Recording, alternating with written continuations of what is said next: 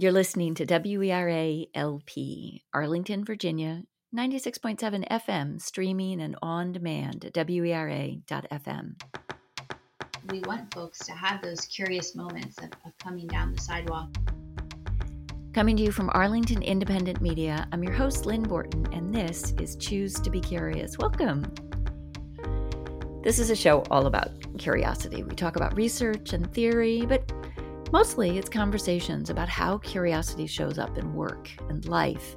Today, we're taking curiosity home. Several years ago, early on in my Choose to Be Curious tenure, I got to know Allie Henry, who was then with the Walk Arlington team. We formed a quick and easy bond, what with my enthusiasm for walking and her warmth and all around fabulous community mindedness.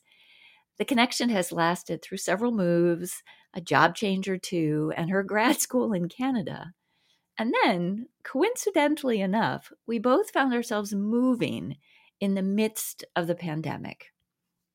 For years, we'd been having conversations about placemaking and community building, and suddenly, our theories were being put to a very specific test. How do we build a sense of belonging in a place where we can't easily meet the neighbors or have friends and family over? How does a place become home when many of the usual markers are missing? And because this is me, after all, how might curiosity help? Maceo Paisley, an artist and curator now based in Detroit, calls it neighboring this art of intentional connection making with the people and places around us. He starts with an expectation that we get to know who was in the place before us, who the respected elders are, who or what the place names memorialize. And he expands the concept to focus on the importance of sharing, borrowing from one another, sharing stories, sharing the gifts of time and attention. I like his choice of language, making a verb of neighboring, an action word, a choice an idea, I imagine, that resonates with my guest. Allie Henry is Director of Community Planning for the Rosslyn Bid. She recently wrapped up her graduate work at the School of Community and Regional Planning at the University of British Columbia in Vancouver. Her current title is an apt reflection of her deep seated desire to build community, a commitment that goes well beyond her professional responsibilities. So, welcome, Allie. Thank you so much, Lynn. It's so exciting to be chatting with you today. Yeah, it's great to finally have you on the show. So, how is it being back in the new old home? Yeah, so I I came back from Vancouver uh, when uh, the borders were closing with the pandemic, and I'm back in Arlington with my partner Andrew and our our little dog Bear, and it, it just feels so wonderful to be back home, settled back into our life here in Arlington what an incredible two year experience. Very grateful to be to be back. So what what makes it home? Oh my goodness, for me, it's it's really about the people and and mm. the community and kind of the sense of of belonging in place that I feel here.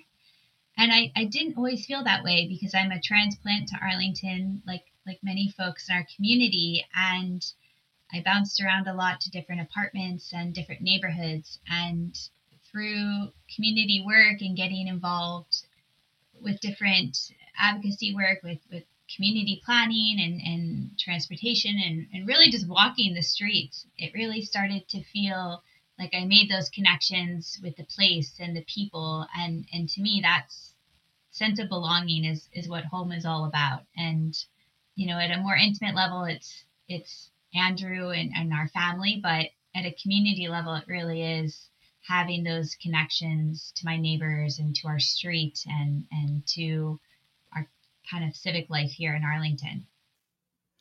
You know, it's so interesting because I've been thinking that, you know, our language of home is is sort of a metaphor for this larger idea of placemaking and a sense of belonging that you call a place home even if it's not actually where you live, it mm-hmm. still feels like it's home. And I wonder, you know, how how does one actually plan for home? How does one plan for that sense of belonging. You've actually done some thinking and studying about this. What's that mean? Yeah, so, and that's been a big kind of part of what has inspired me to go back to school and to do my master's in community planning because, you know, for years I worked in community engagement and I was listening to folks and chatting with people who may not actually physically live in a space that they consider home. So how do you help them create that connection? And and I think it really comes down to creating spaces and places through design and through the way that we manage public space that help people connect and whether that's you know being able to sit on a bench and just see other people around you so you don't feel lonely or maybe that's having you know those random encounters with your neighbor that if if you didn't have those communal spaces to kind of slow down and gather and talk you would otherwise you know not get to know their name.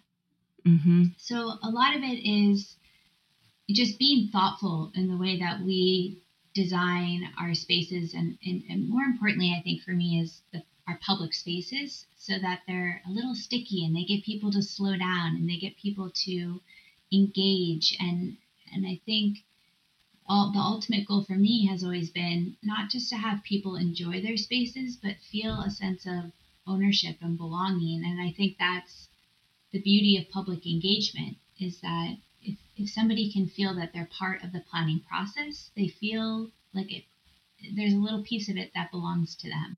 Mm.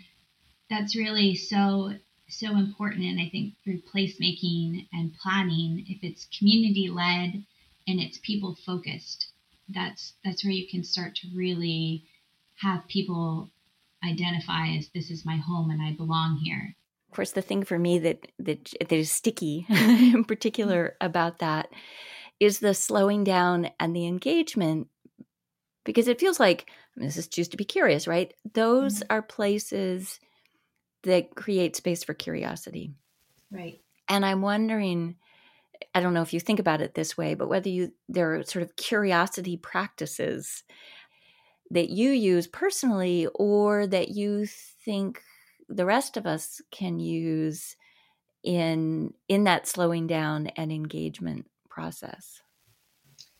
Yeah that's such a fun question. Um, i think a lot of the work is creating an opportunity to sit in the space and just watch how people are moving through the space who's in the space how are they using it mm-hmm. and really just watching and observing and then taking that time to listen to people and actually hear how they would describe the space and how what what they would like to use the space for but lynn one of the things i think you and i share in common is that we also just love to walk through a space and yes. every time yep. we walk through a space you see something different depending on what time of day or what season and i think that that is also an incredibly incredibly powerful tool not only for folks who care about community planning, but also just what an incredible way to get to know your neighborhood. And I think that's something you and I have really shared in common is this understanding that when you slow down and you're not, you know, speeding through a neighborhood in a car, but you're really walking it and, and looking at all those little details along the way, like that is that to me is where uh, you really can truly kind of understand the core of of a, of a space in a neighborhood. I think that's really true. And of course, we have the, this sort of delightful coincidence of, you know, you're working in my new neighborhood, which is only a mile from where I've lived for, you know, 35 years. But but I but I approach it differently. I feel about it differently. I'm walking in it differently because it feels like it's my home now. It's my neighborhood and you know, kind of being very intentional about sort of noticing things that I might have you know, even walking in the neighborhood for years, and I worked in Rosslyn for a bunch of years too, you kind of blow past things. But when slowing down, and I, I think of them as curiosity walks, right? Where like I sort of set myself a task of looking for certain things and and I've sort of enjoyed actually what's been going on in Rosslyn with the efforts to kind of draw people's attention to the place. Like you're not right letting us just go blinders. I'm in an urban area. I'm just going to move quickly through this. You're sort of intentionally slowing us down, literally putting signs up to get us to pay mm-hmm. attention, creating amenities and things to slow us down. I just want to say I notice it. I appreciate it. I see it happening. Um, that's so important, and it it's the difference of I, I love what you said of you know you were just a mile up the hill, but Rosslyn has such a different feel uh, than Courthouse or Columbia mm-hmm. Pike or North Arlington, and it's just really important to let each neighborhood have its own unique charm and you know what what we do in Rosslyn is is certainly not going to be the, the, the same strategies for planning or community building in in in Columbia Pike or Crystal City. So each neighborhood has its own uh, residents and, and folks who are working there and, and adding life to the space and and yeah. you really just can't kind of cookie cutter a planning philosophy and, and just assume that it's going to work in every neighborhood and I, I think that's was one of my biggest takeaways from school. There's no one answer. Okay, with the with the pandemic, even more. Mm-hmm. Mm-hmm. Well, of course, we have this we have this common experience of moving in the pandemic, which yeah. other people kept pointing out to me, like that feels big, and I'm I'm curious if you had that feeling too, and why maybe that is, but also that the pandemic, I think, sort of threw into very sharp relief the importance of open spaces for our yeah. literal health and well-being you know yeah. not just it's a nice to have but it's a it's a gotta have and and sort of thinking about how do you create more of those spaces which is something you've actually been working on with a bit so sort of a two part question both sort of why does it feel big to move in the pandemic um, mm-hmm. and then this second question of the importance of finding, having, or creating these open, fresh air spaces. Right. Yeah. No. I, this is this is where my head has been the last few months. I, I love this question, mm-hmm. Lynn. But uh, you know, and I would love to hear your take on it. But so much of our experience again, and, and this is you know, this place is home. It's where I belong. It's about having those connections with your neighbor or knowing yeah. that you know the little corner store around the street has you know your favorite morning croissant and you're going to walk in and they're going to know your name um, and so when you when you're moving in the middle of the pandemic um, you know and i was going from being in a mid-rise building uh, you know, where everybody was kind of just like running through the communal spaces and going straight into their their apartments and and and closing the door because everybody was so anxious about COVID when it first started to to hit in Vancouver, and then moving moving home, it was just it was fascinating because you're kind of told, you know, be mindful of of, of trying to be home as much as you can and um, you know, just kind of go out for your essential needs. And it feels really isolating to be yeah. in, in this environment where you're you're kind of moving and you're getting settled into a new place and a new neighborhood for you and the way that you would typically connect is is going to you know maybe meet your neighbors and, and walking around and, and just uh, enjoying that space and so right now it feels very different when there's this kind of uneasiness about um, are these communal spaces indoors somewhere that I feel comfortable spending time?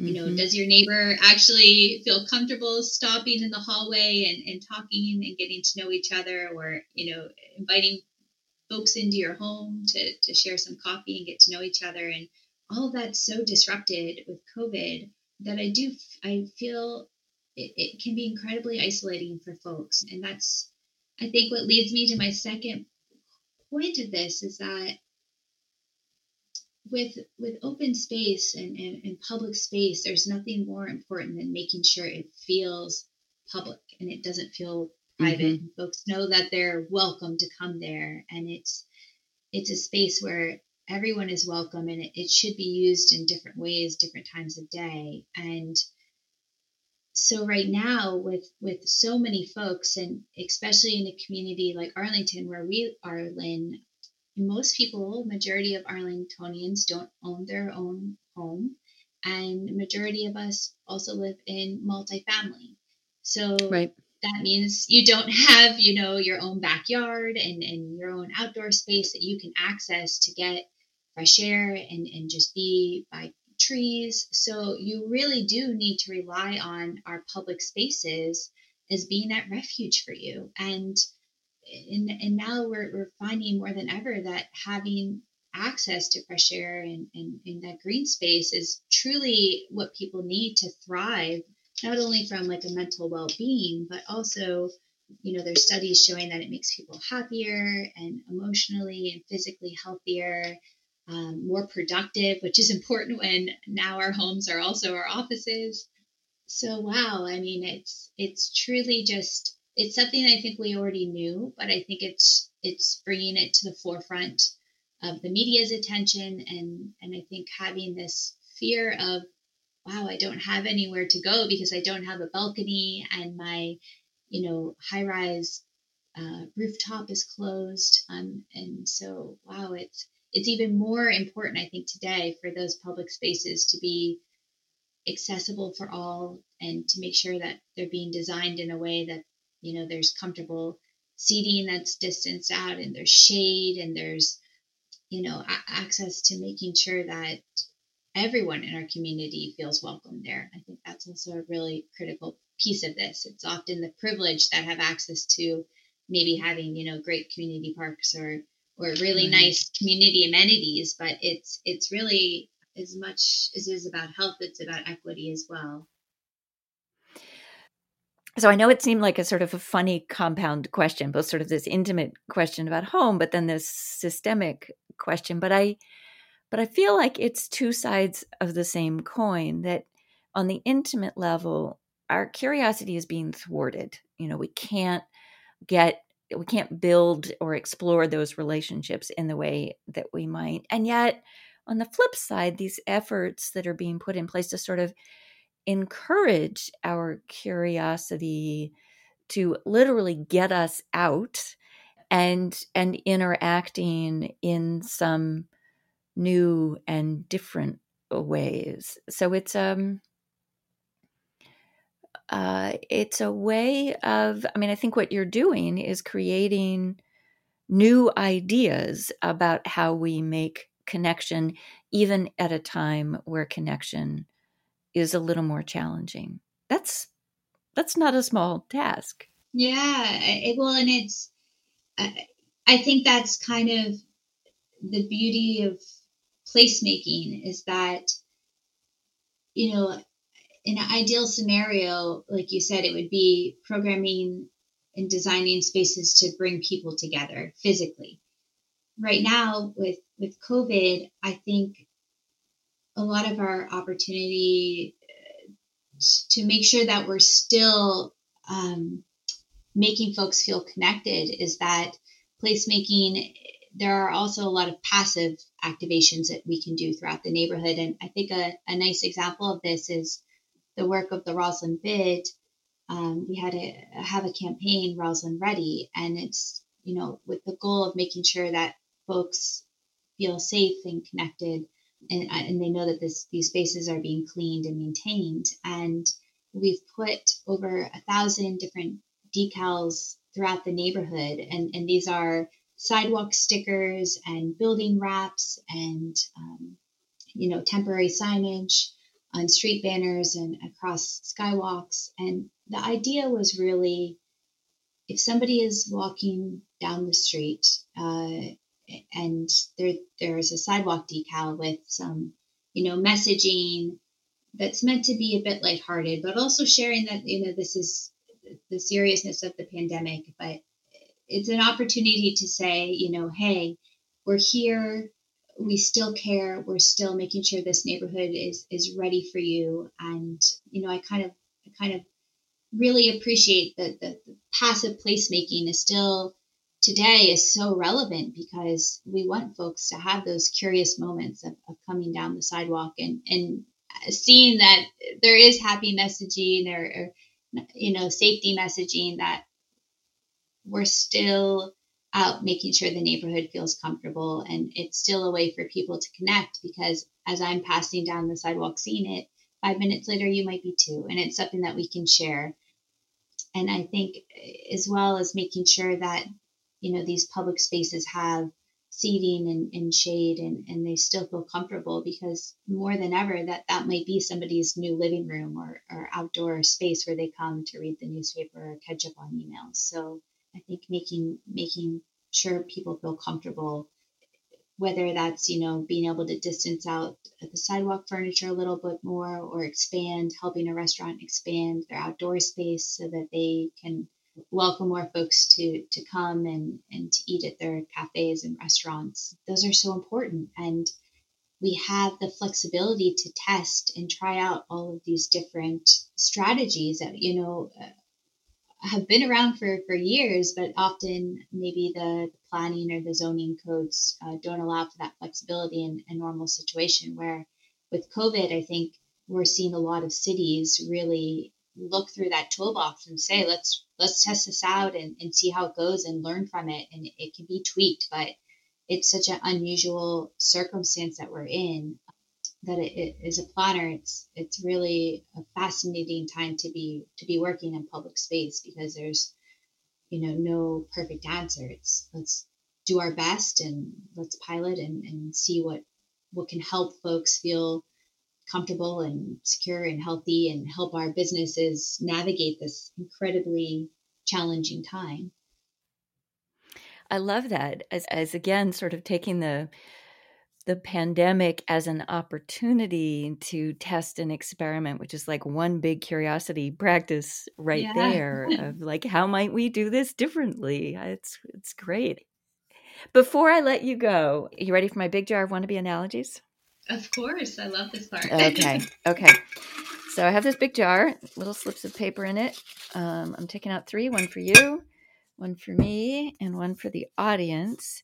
We're going to make an analogy to curiosity with whatever is on these slips. And so yours is doorbell. Ooh, okay. And mine is snorkeling, and we have one for the audience as well. So do you want you want to go, or you want me to go? Doorbell and snorkeling. I'll, I'll let you go first.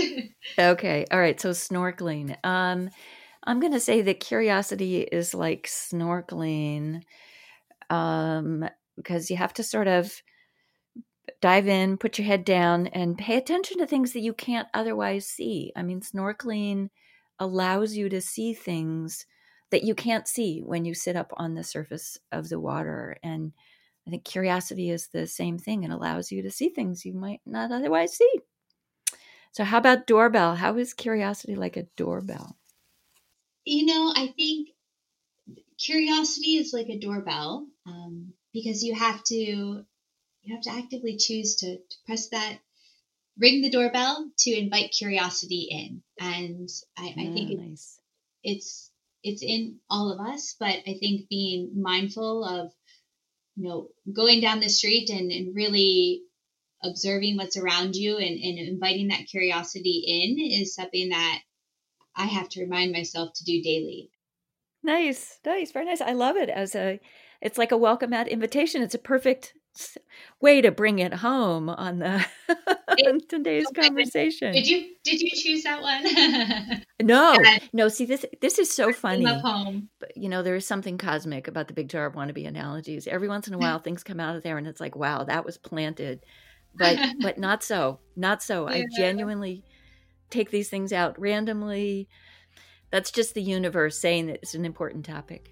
I love that, and I and I I think it's also just so fascinating. You and I have known each other for years and, and, and certainly bonded over our love of walking, but it's also just so fun to see years later that it's this topic of home that yeah you know, we're, we're sitting here chatting about today because really at the core that's always been about what you and I have talked about is that we were two strangers that our common interest was walking, but it's it's also that shared experience of, of being in Arlington and, and coming from such different backgrounds and, and stages in life and, and, and living in different areas. And, and really it's that curiosity of, of experiencing Arlington and slowing down and getting to know our neighbors and our neighborhood and just those human connections that, that really this is this is for me what planning and community engagement is all about. And so it's it's kind of this wonderful thing that years later, uh, this is the topic that we we landed on, which feels really appropriate and fun. Um, it, it, does. It does. And thank you so much for joining me to do it. Well, thank you, and hopefully. Uh, our, our next chat will be will be outside together walking Rosslyn. I, I it's a date. To, uh, I hope to do that with you and love to see it through your eyes because I think so much of our work is just chatting with, with neighbors and, and residents and folks who visit the neighborhood and listening and learning how, how you experience it so that we can keep making sure that Arlington feels like home for everyone. So, yeah, but thank you so much, Lynn. This was so fun.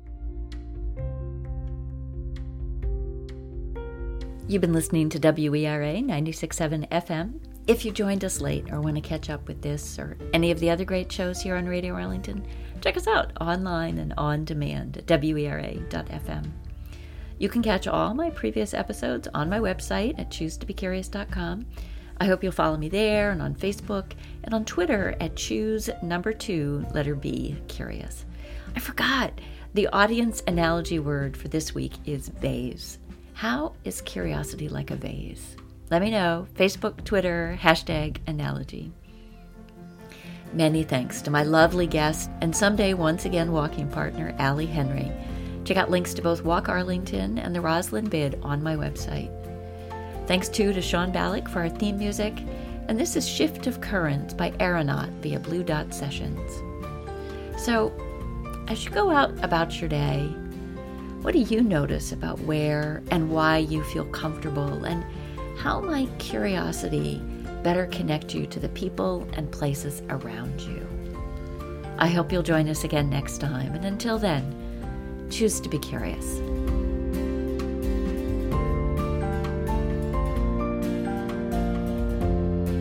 As we approach the end of the year, you and I will all be getting a lot of requests for donations to causes we love and hold dear. This year, those pleas are all the more pointed. And as you consider your giving, I hope you will keep WERA and Arlington Independent Media in mind. AIM has been working hard this year to keep the programming coming, even with our staff reduced and the studios closed with the pandemic. If you like what you hear here on WERA, if you support training like what I received to make it possible for me to be talking to you today, if if you believe in the importance of free and independent media in this day and age, I encourage you to make a donation. Go to arlingtonmedia.org to make your tax deductible contribution today. Thank you. Funding for Choose to Be Curious is provided in part by Concentric Private Wealth, where changemakers develop clarity for today and confidence for tomorrow by centering on what matters most which involves more than just money. More information at www.concentricpw.com. Advisory services offered through Commonwealth Financial Network, a registered investment advisor.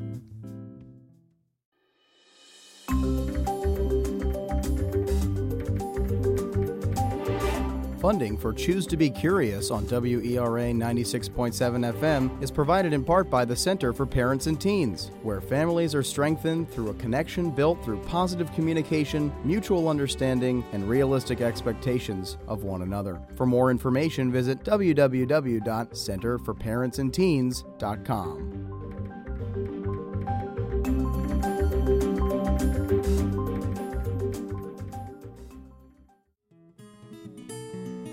Choose to Be Curious is sponsored in part by Realtor Christine Hopkins.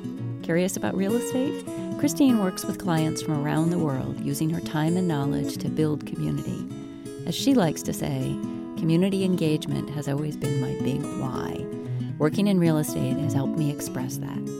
What makes you part of a community more than living there? For more information, visit facebook.com slash Nova House Hunter.